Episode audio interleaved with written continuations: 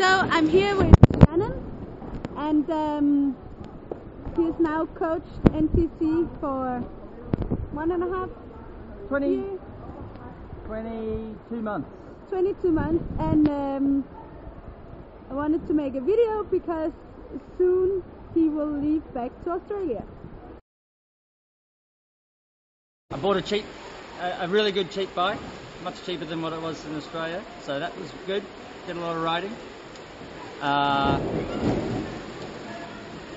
my job's been good. Yeah, I've really enjoyed that. Um, enjoyed, enjoyed the time that I've spent. Um, and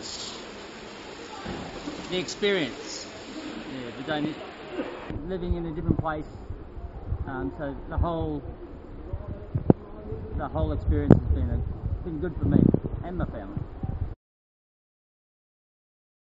Uh, Jante Law. I don't like Jante Law.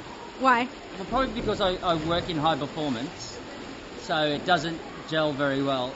As a concept, I like it, but in practice, I think it's restrictive, and that's that's the part I don't like. Some parts of it I do like. The wetness, so not the cold, but just the wetness of like November, December.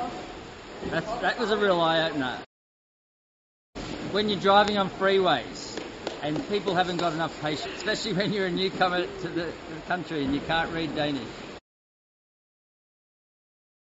Yeah. Uh, so I've really got into my dark beers. So the strongest part would have to be, I think, the club structure and the number of swimmers, like the membership, and the way the clubs are structured. So everything's in-house as far as learn to swim and you can go through all the levels.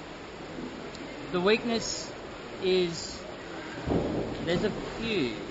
Um, I don't like the competition setup with the age groups. From a coaching point of view, there needs to be more coaching and less training.